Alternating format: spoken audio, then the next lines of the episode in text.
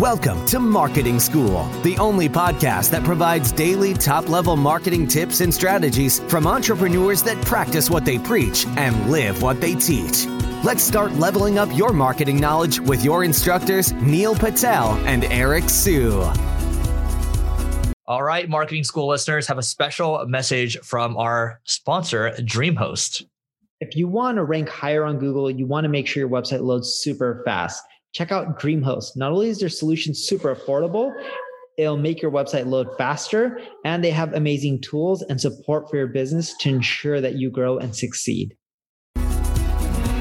Welcome to another episode of Marketing School. I'm Eric Siu.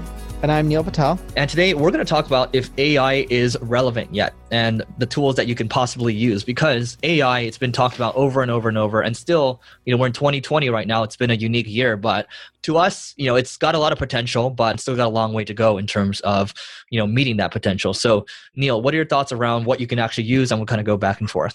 A I is definitely relevant. And I think it's great. It can help you just get better results, automate more things. I don't think A I technology is amazing yet. I think it's getting better and better. You know, there's like that G P... G P T three? There you go. And there's tools out there that help you create better automated A I-driven content, although they're not amazing yet. But things are getting better and better with A I. One of the first A I tools that you can end up checking out is Rank Science, which automates and helps you run A B testing with a lot of your S E O.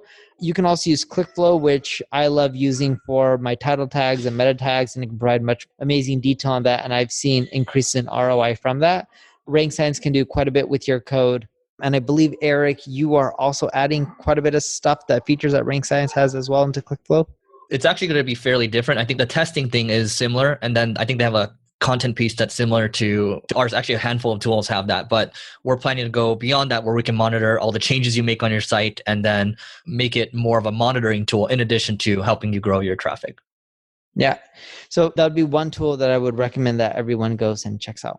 Cool. So on my end, I think going a little deeper on G P T three. So what that basically is, is if I want to rank for the keyword, let's say hire more employees. So what I can basically do is I can give a snippet of text to G P T three. I can enter it in and they'll write an entire article for you. So it has tons and tons of data from around the web, and it can spit out an article, and you actually can't even tell it was written by a computer. So I've read a couple of G P T three generated articles, and it didn't reveal until the end it was written by a computer.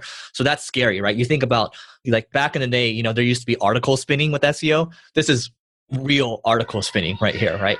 You want to have ads created at scale. You can definitely do that as well, long form ads, and then, you know, they can copy your style. But I just think the possibilities there are are endless. Now, in terms of what else is out there right now, when you're using Gmail for, you know, Gmail will kind of predict what you're trying to say.